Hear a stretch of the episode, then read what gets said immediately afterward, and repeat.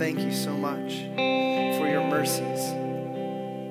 That the reason why we're all here is because of your love.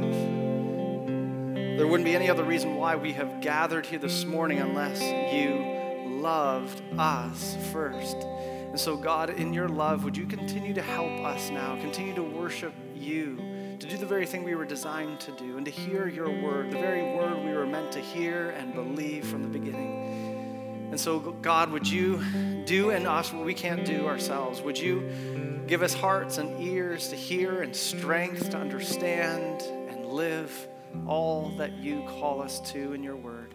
Help us now, we pray. We thank you. In Jesus' name.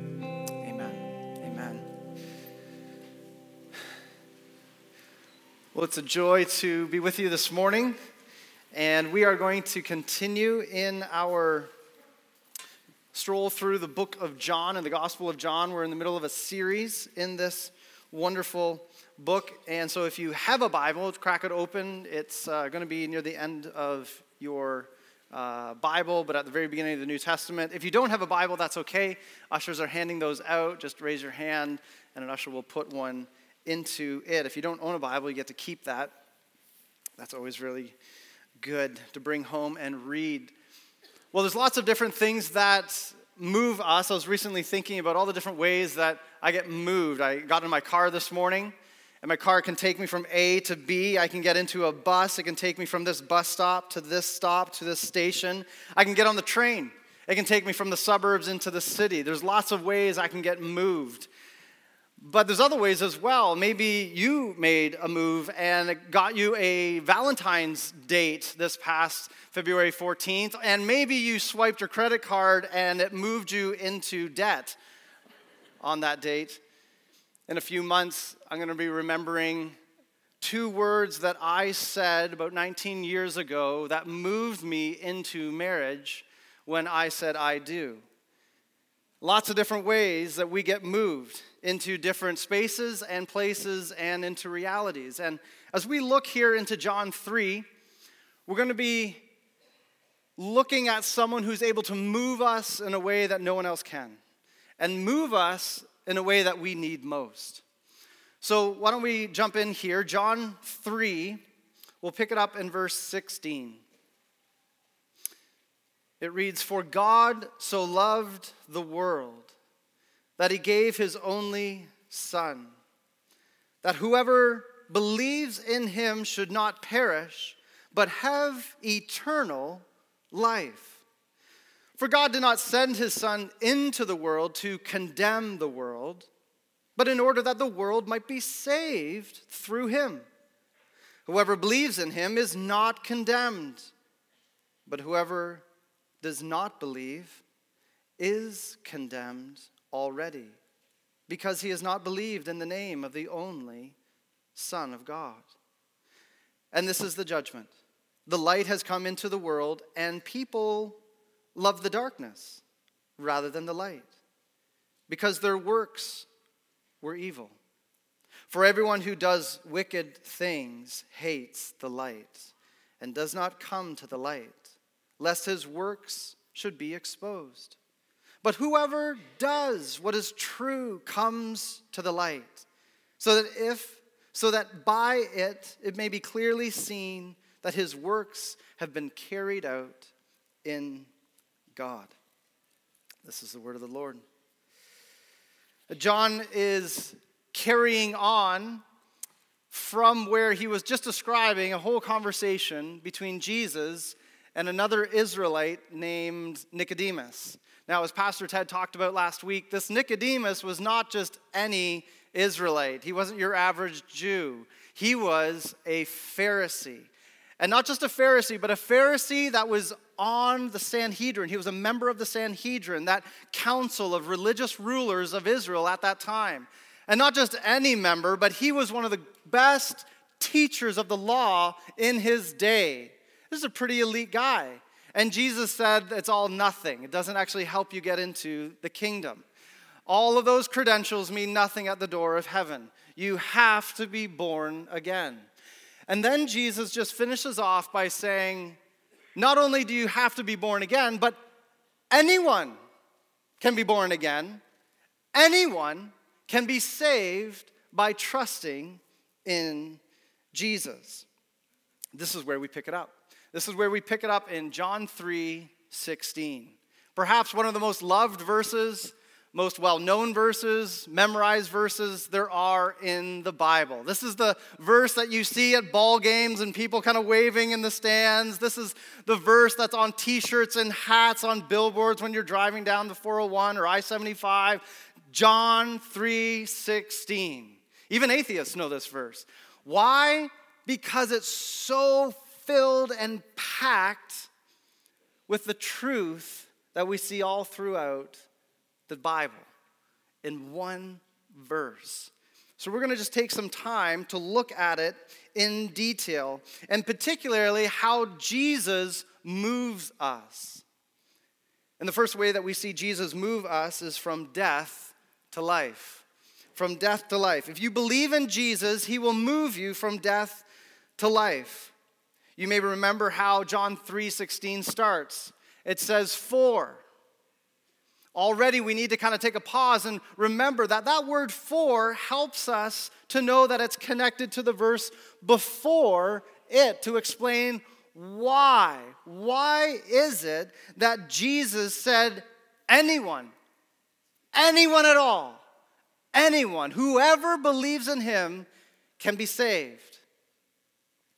This is shocking because at that time, the Jews, thought that when the Messiah came, he would come for them. He would come and save them and judge all those other Gentiles, all those people from other nations, all those sinners. But Jesus comes as the Messiah and says, No, I've come to save anyone. Everyone, whoever trusts in me, Jew or Gentile, I will save. This is shocking news to not only Nicodemus, but all those who were reading this at that time and hearing this at that time. And it's not as though when Jesus says, Whoever believes in me will have eternal life, it's not the kind of belief that, as Pastor Marvin was talking about a few weeks ago, that you know, just kind of gives mental assent to Jesus as, you know, a really helpful moral teacher, said some really good things, or a really handy miracle worker, that was really helpful. No, it's the kind of Jesus that you believe in that is the lifted up kind. The kind of Jesus that gets lifted up on a cross, as verse 14 and 15 describe just before John 3:16. The kind of Jesus that dies on a cross not for anything he did, but for what we did. The kind of Jesus that uh, takes our place and switches spots with us, that kind of a savior. This this kind of trading places sort of Messiah is the kind of savior that Jesus is that we need to believe in. As 1 Peter 3:18 says, "For Christ also suffered once for sins, the righteous for the unrighteous." There's the swap. There's the trade. That he might bring us to God.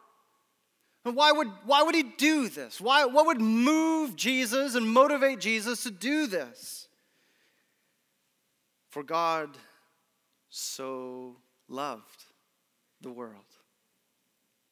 This is the first time that John mentions the word love.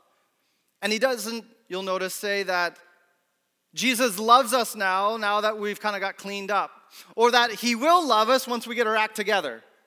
No, it says, God so loved, past tense. He loved us when we were messed up when we were sinning, when we didn't have it all together, when there was nothing lovely about us, that's when He loved us, when we were His enemies. That's the kind of love God has. That's why He, Romans 5 puts it this way that God shows His love for us, and that while we were still sinners, Christ died for us. In another letter that John writes in 1 John 4, it says that God loved us first. He initiated, He made the first move. He's the one who loved us, even while we were sinners. That's why that word so, just only two letters, but it's so packed with power. God so loved. His love is so measureless, as we just sang, so immense that he would be moved to love and love in such a way that he would give. He would give something so precious, so valuable, so priceless that he would give his only son, his one of a kind son, his unique son. That's what he would give. He didn't give us some advice, he didn't give us a handout, he didn't give us a hand up. He gave us God Himself. He gave the very second person of the Trinity, God incarnate, Emmanuel, Jesus Christ. That's who He gave. We couldn't buy Him, we couldn't earn Him, we couldn't drag Him out of heaven. He willingly and lovingly came. He was given to us, undeserved, unearned, graciously, mercifully, kindly, lovingly by God. This is why in Galatians 1 it says, Grace to you and peace from God our Father and the Lord Jesus Christ, who gave himself for our sins to deliver us from this present evil age according to the will of God and the Father. Jesus himself describes his mission like this in Matthew 20. He says, The Son of Man came not to be served, but to serve, and to give, give his life as a ransom for many. There's that swap again, that trade.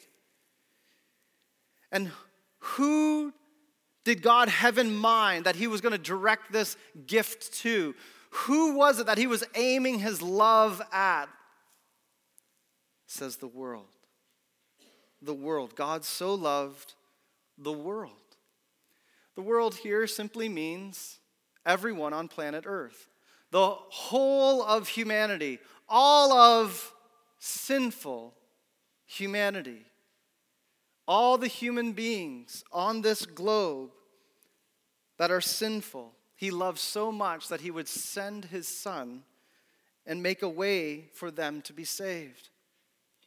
It might be helpful here just to see the different ways that God loves, very similar to how you and I love in different ways. I love my wife, my spouse, in a very certain way, which is a little different than the way I love my kids, which is also different than the way that I love my neighbor, which is altogether different than the way I love the Grand Canyon. I love them all, but in different ways. And God similarly loves all of these things, but in different ways. As D.A. Carson summarizes, God has a type of love for his creation that he made. He has a type of love for his people, his chosen people. He also has a type of love for his son, Jesus. But the love that we often forget about that God has is the kind of love that he has for the world, for fallen, sinful humans, billions of them, all over this planet. That he loves them he loves them. And we often forget that this God would actually love people like that. You may even be here a little skeptical of this idea that God would actually love the world. I mean, aren't isn't the world full of people and people are sinners and so God has to hate the world because God hates sin? So how can God love this world? Well, it's true that God hates sin and that he will judge sin and sinners one day, justly and fairly. He'll right all wrongs, he'll bring everything to account on that last day as the perfect judge. Psalm 7 actually gives us a sobering description of this judgment. It says, God is a righteous judge. That means every decision he makes is perfect, it's right, it's fair. A God who feels indignation every day. He sees all the sin that happens every day around the globe. And, it, and he's angry at that sin. If a man does not repent, if, it doesn't, if a person doesn't turn to God from their evil ways, God will whet his sword he has bent and readied his bow. He has prepared for him his deadly weapons. making his arrows fiery shafts. In fact, God will actually judge the world on that last day through Jesus. Acts 16, Acts, sorry, 17 describes this and says, Because God has fixed a day on which he will judge the world in righteousness by a man whom he has appointed. And of this he's given assurance to all by raising that man, him, from the dead. And this is Jesus, the resurrected king, who is going to judge all the world on a future date, on a fixed day, in which he will bring to account every person and everything that every human has ever thought and said and done. Everything will be brought to account. All rights, all wrongs will be righted, all books will get balanced, all injustices and oppressions will cease. Finally, we will hear a righteous verdict, a good and fair verdict. But it doesn't mean that it'll go well for us on that day because we're on the wrong side of that verdict. That's why God sent Jesus. He was moved by love to send his son early, ahead of time. Before that day, whenever that final day comes, when Jesus comes a second time, God sent his son early, ahead of time, the first time, to come and make a way for the sinful world and the people in it to be rescued from that judgment and know God's love and eternal life. This is, this is how God is. He's the kind of God who's full of love and mercy that makes a way that isn't cutting corners, a, a good and solid way in which He can arrive early ahead of the judgment and save us. Jesus describes God Himself in this way. He says, For God makes His sun rise on the evil and on the good. Did you notice whose sun that is? You know that ball of burning gas you saw on the way in? Did you, did you notice maybe the light it was shining? the, the warmth maybe you felt in your car. Hundreds of thousands of people across Mississauga, Brampton, Milton, the GTA, Orangeville, they were feeling that same sun. It's God's sun.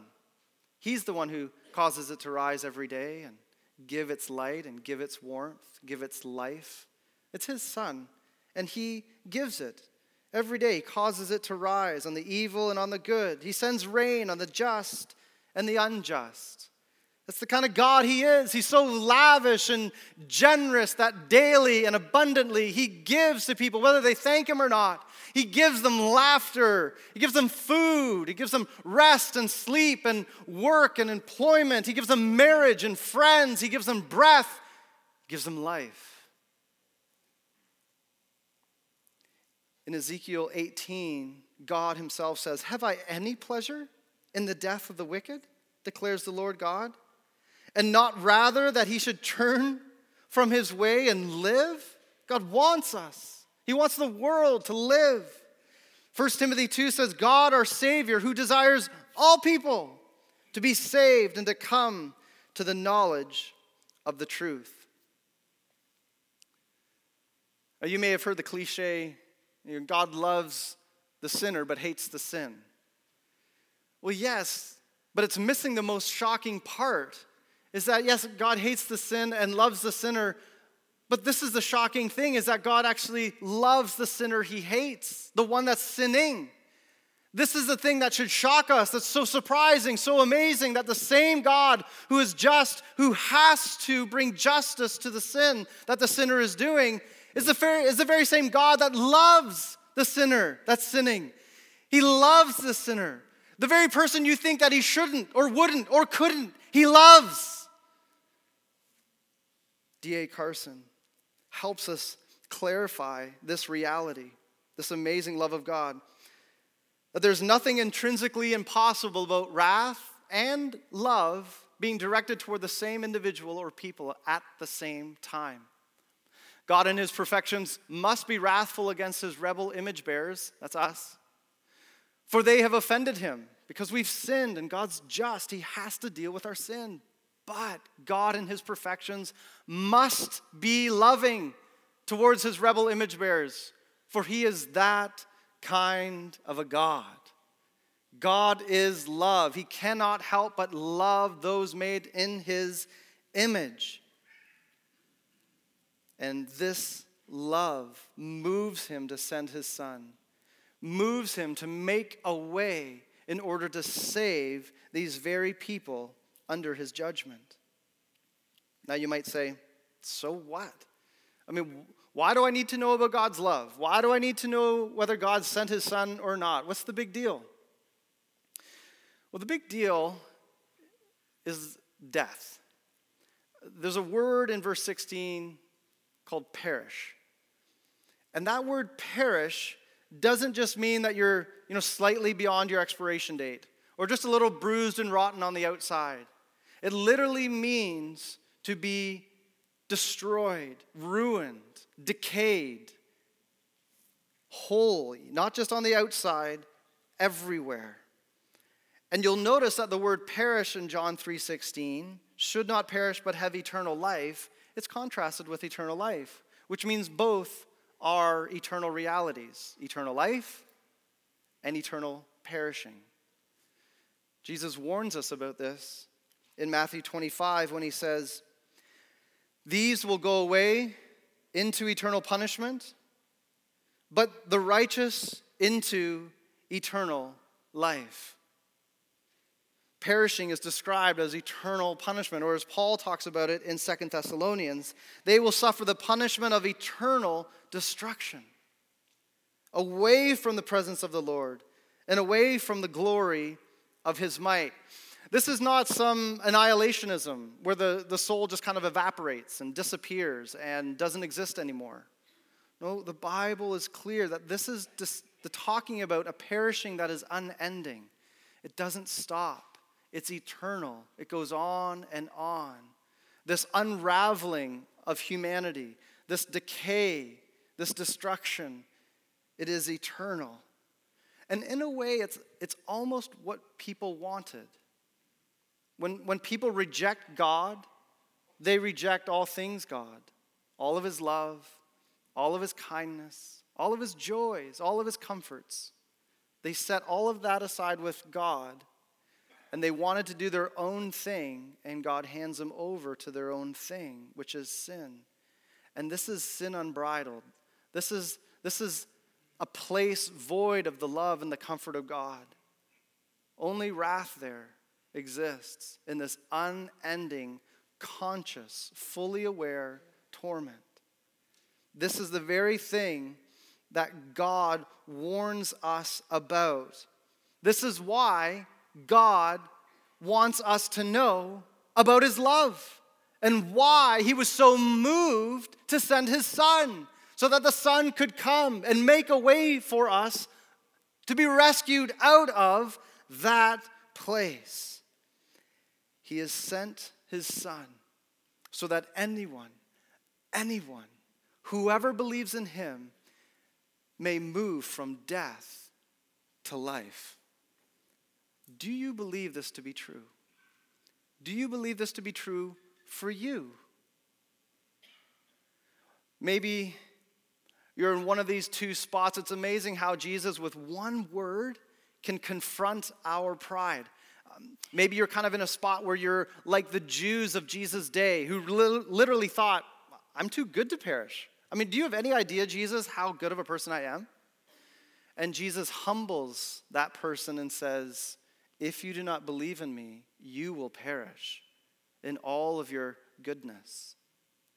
And he speaks to the other person, maybe the Gentile of Jesus' day, and maybe this is kind of where you find yourself today, where you're like, I'm too bad to be saved. I mean, Jesus, do you have any idea what I've done? And Jesus humbles that person as well and says, You're right, you are bad. And yet, if you trust in me, you too can be saved. You too can be moved from death to life. Jesus, with one word, humbles every human, no matter how they perceive themselves, and says, Come, Come to me, trust in me, and I will give you eternal life. Do you believe this to be true, not just for anyone or others, but you? And as we keep reading, we see why Jesus has the right to move us, the right to move us from death to life. And it's because if we believe in Jesus, he's able to move us from condemnation to salvation. Condemnation to salvation. In verse 18, sorry, verse 17, we see another little word there, for. And again, it's doing the same thing that it did before. It's relating us to the verse before it and explaining why. Why is it that Jesus was given? Why did he come? Why was he sent? For God did not send his Son into the world to condemn the world, but in order that the world might be saved through him. Jesus came to save, not condemn. The word condemn here, it means to be judged guilty and liable to punishment. And that's not why Jesus came. The reason he came the first time was the rescue mission, as we mentioned. The first time was to come and rescue us, not to bring about the judgment that is going to happen that one day in the future, on that fixed day. He came early on the rescue mission to save us, to make a way for us to be rescued. Well, what if I don't want to be rescued? What if I think things are going great? My life's good. I think I'm fine. I don't think I need to get rescued. Well, that would be like refusing a lifeboat on the Titanic. Jesus says in verse 18, Whoever believes in him isn't condemned. But whoever does not believe is condemned already, because he has not believed in the name of the only Son of God. The Bible says that we are not fine, that we're not doing okay, that we are already condemned. Everyone on this planet, everyone is guilty of sin. And because of that sin, there is a judgment. God sees everything. And there is a judgment, a condemnation that hovers over us, over us like, a, like a cloud.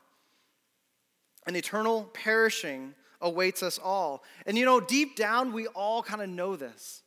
You know, deep down, we all feel this. We realize this. I mean, this is why we don't like silence in our car on the way home or on the bus or on the train. We, we, don't, we don't like silence because that's when we start hearing our conscience remind us of all the things that we've done. That's why we have a tough time sleeping at night, where we're rolling and tossing because our conscience is chirping and reminding us of the thing that I said and the thing that I just did at work and that thing that I did to that family member or to my neighbor. And I want to silence it. And so I, I, try to seek all these different ways to distract myself, like work. I, be, I dive into work, I become a workaholic. Or I dive into Netflix and just watch season after season, just anything to distract me from hearing my conscience. Or maybe I dive into food or shopping to relieve myself of, of hearing about the guilt that I, that I carry. Now, some of us, though, they, we hear our, that guilt, and it almost acts like a taskmaster that drives us. It drives us to try harder, to work harder, maybe do some more good that kind of outweighs the bad, so that hopefully by doing a bunch of things, maybe even religious things, maybe just even coming to church, checking some boxes, maybe your good will outweigh your bad, and in the end, the math will kind of work out. But God says, the math never works out. And the distractions and the desserts never remove guilt. Only Jesus can. He's the only one who can come. Unless we turn, unless we turn to Jesus, then everything changes. This dark cloud of condemnation that hangs over every human being blows away and all the guilt is removed. and all of our sins are forgiven, and eternal life is given, and God is able to move us from condemnation to salvation for everyone who trusts in Him. For there is now no condemnation for those who are in Christ Jesus. Simply believe in the Lord Jesus Christ, and you will be saved. Not only does Jesus move us from death to life, from condemnation to salvation, but lastly, what we see is that he is able to move us, all those who believe in him, from darkness to light. From darkness to light. Verse 19 and 20 bring this out. It says, And this is the judgment, this is the verdict. The light has come, come into the world, and people loved the darkness rather than the light because their works were evil. For everyone who does wicked things hates the light and does not come to the light, lest his works should be exposed. You know, we've all done things we're ashamed of. We've all done things that we're kind of embarrassed about. Just like Adam and Eve, our very first parents, when they sinned, what did they do? They hid. They hid from each other. And when God showed up, they hid from him. And we've been hiding ever since. We don't like light because we don't want to be exposed. And so it's, we think it's safer to go hide in the dark and hide ourselves because when we sin, we are guilty. And guilt always is tied to shame. And no one wants to be exposed. No one wants to be embarrassed. And so let's hide. The darkness seems like a safe spot. The sad and even worse thing about darkness is that not only do we like to stay in the dark, but we actually begin to love the dark and doing dark things. And no one likes to be in the dark alone. And so we invite others to join us in our darkness because we kind of have this idea that, well, if there's more of us, then I'll probably feel less guilty and less shameful if there's more of us doing this. And that's how darkness works. But then God turns the lights on. And he sends Jesus Christ into this dark world the light of the world is sent into our dark humanity and into our dark lives, and He turns the lights on. And what happens? What happens? Have you ever had cockroaches in your house? A friend of mine, when we were living in Kentucky, he bought a house, old house, had been abandoned for a few years, needed some renovations. And when he walked in, one of the first things he noticed was that there was this fine silt, dirt, grime everywhere, just everywhere. This, this dirty dust everywhere, all, on every surface the floor, the counters, the table, even the walls. It was piled up in some spots. It was, it was everywhere. And he didn't know where it was coming from until he realized it was actually cockroach feces. Because when he turned the lights on, the whole floor would move with thousands of cockroaches fleeing the light finding some sort of dark hole to hide in. When God turns the light on in your life, what do you do? Do you hide in the dark? Do you flee from the light and try to run? Or are you afraid that the light of Christ might reveal something, expose something that honestly you just don't want exposed? You don't want brought into the light? What do you do when God turns on the light in your life? When Jesus showed up during his time on earth, this is how people responded to him. They hid from the light. As we read a couple of months ago in John 1, it says, The light shines in the darkness. That's Jesus. And the darkness did not overcome it. The true light, that's Christ, which gives light to everyone, was coming into the world. He came to his own, and his own people did not receive them. They didn't receive Jesus. They didn't come to the light. They'd rather stay in the dark, stay away from the truth. I just kind of like it in the dark. I like my vantage point over here. I don't want to come to Jesus. But we need to realize that the reason why God turns on the lights in our life was not it's not to inform him, it's not for his benefit. God already knows everything. It's for our benefit so that we might actually see our sin for what it really is. That we might actually be humbled and realize, oh my goodness, I have done that. I have said that. I did think that. He turns the lights on for our benefit so that we can abandon our pride and abandon this idea of self righteousness that I'm actually much better than I really think I am. And God brings it into the light so that I might humble myself and turn away from what I used to think, thinking I might save myself, and turn to the one He has sent, Jesus Christ, the very light of life. That's why he turns the lights on. It's not to mock us, it's not to embarrass us or condemn us. It's to help us see what he already sees. You're not, you're not fooling God at all.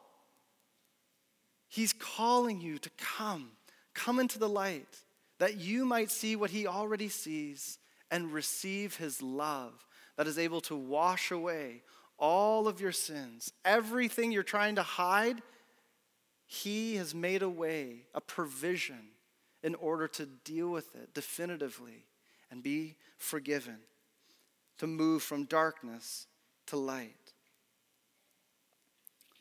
This is why He's come to rescue us by turning on the lights. We don't get life unless we come to the light. We have to come to the light. This is what verse 21 finishes off by saying. Whoever does what is true comes to the light, so that it may be clearly seen in, the, in his works that his works have been carried out in God. This is what happens to people who come to the light. Notice that just as somebody who did evil things, wicked things, dark things, did so because they loved darkness and they were in darkness. They had dark hearts. But now, verse 21 talks about that those who do true things, good things, right things, it's because that they are doing it from a heart that has been made new, that actually loves the light, that enjoys coming to the light. Well, what happened? What, what happened? I mean, there's this person did everything they could to stay away from the light. This person actually loves the light and comes to the light. What happened? What change occurred? Jesus explains this back in verse 7 and 8. Do not marvel that I said to you, You must be born again. The wind blows where it wishes, and you hear its sound, but you do not know where it comes from or where it goes. So it is with everyone who is born of the Spirit. The change of heart has happened. That's what changed. The change is that the heart changed. It was old and now it's new. It was dark and now it's light. There's been something called rebirth, being born again, being born from above, being born by the Spirit of God.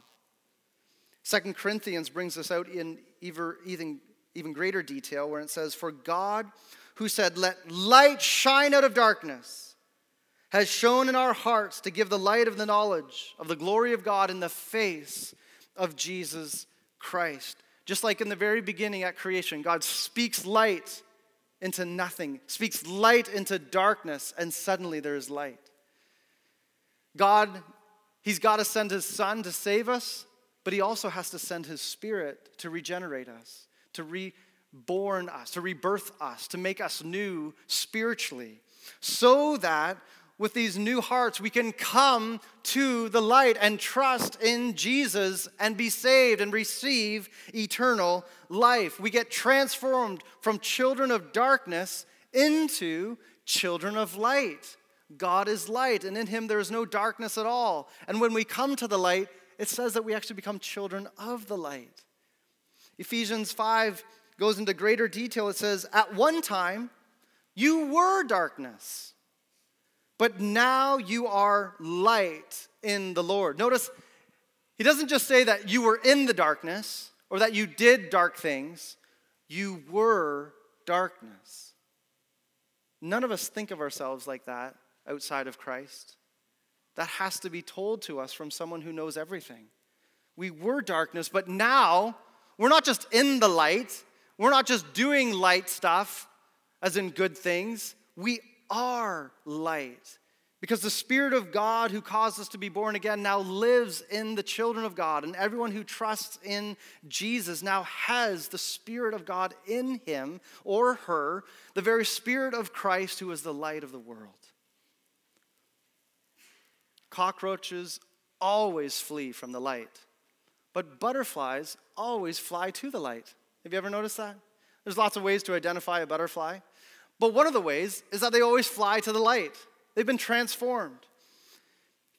And one of the ways that you know that you've been born again is that you come to the light. You come to the light. That's your responsibility. God's responsibility is to give you a new heart to do so. But your responsibility is to come. The only way that you find out if you've been born again is in the rear view, in retrospect, when you've already come to the light. You realize that God must have done something your responsibility. In fact, God commands you to come to the light of his Son, Jesus Christ. God will take care of the rest. He says in first, sorry, in John chapter 1, but to all who did receive him, who believed in his name, who came to the light, he gave the right to become children of God, who were born not of blood, nor of the will of flesh, nor the will of man, but of God. God arranged it this way so that we wouldn't be arrogant and proud, boasting in a way that we've saved ourselves and, or something like that. He arranged it in a way in which we would be saved and spared from that prideful arrogance and brought into a position of humility and when we trust in Him by faith, because that's the only way you can get to faith is through humility, no one who's proud ever trusts in God. God has to humble us in order to bring us into a position of faith. And when He does, then we realize what verse 21 is saying that it was all carried out in God. It was all carried out in God. This whole time, He's the one who has been carrying us, sustaining us, moving us toward Himself as He has moved toward us. And so that it is God who gets all the credit and the glory. Ephesians 2 says, For by grace you have been saved through faith, when you trusted in Christ, when you came to the light. And that's not your own doing, it is the gift of God, not a result of work, so that no one can boast. And so that as Ephesians 1 6 says, to the praise of his glorious grace, which he has blessed us in the beloved. Jesus, the beloved of God, has come. The light has come into the world because God so loved the world. He so loved you that he would send his son that you might not perish but have everlasting life. All you have to do is come. He is able to move you from death to life, from condemnation to salvation, from darkness to light. Will you come? Will you come to Jesus, the light? Let's pray. Father, thank you for sending your Son. Thank you that you're the kind of God that would do that. That love so moved you, love so compelled you to send your Son, your only Son. Thank you, God. You, it was not easy for you to send your son. I'm sure you looked at all the options. And this is the only remedy. Who among us here having been poisoned by sin and dying, would refuse the only remedy, the only antidote to our sin and death. Oh God, would you help everyone see the light this morning? Would everyone see Christ and come to Him? Drink from the fountain of living water. Drink the remedy. Drink the antidote that takes care of our sin. That you might move us from death to life. You might move us from darkness to light. That you might save us and save us entirely. In Jesus' name.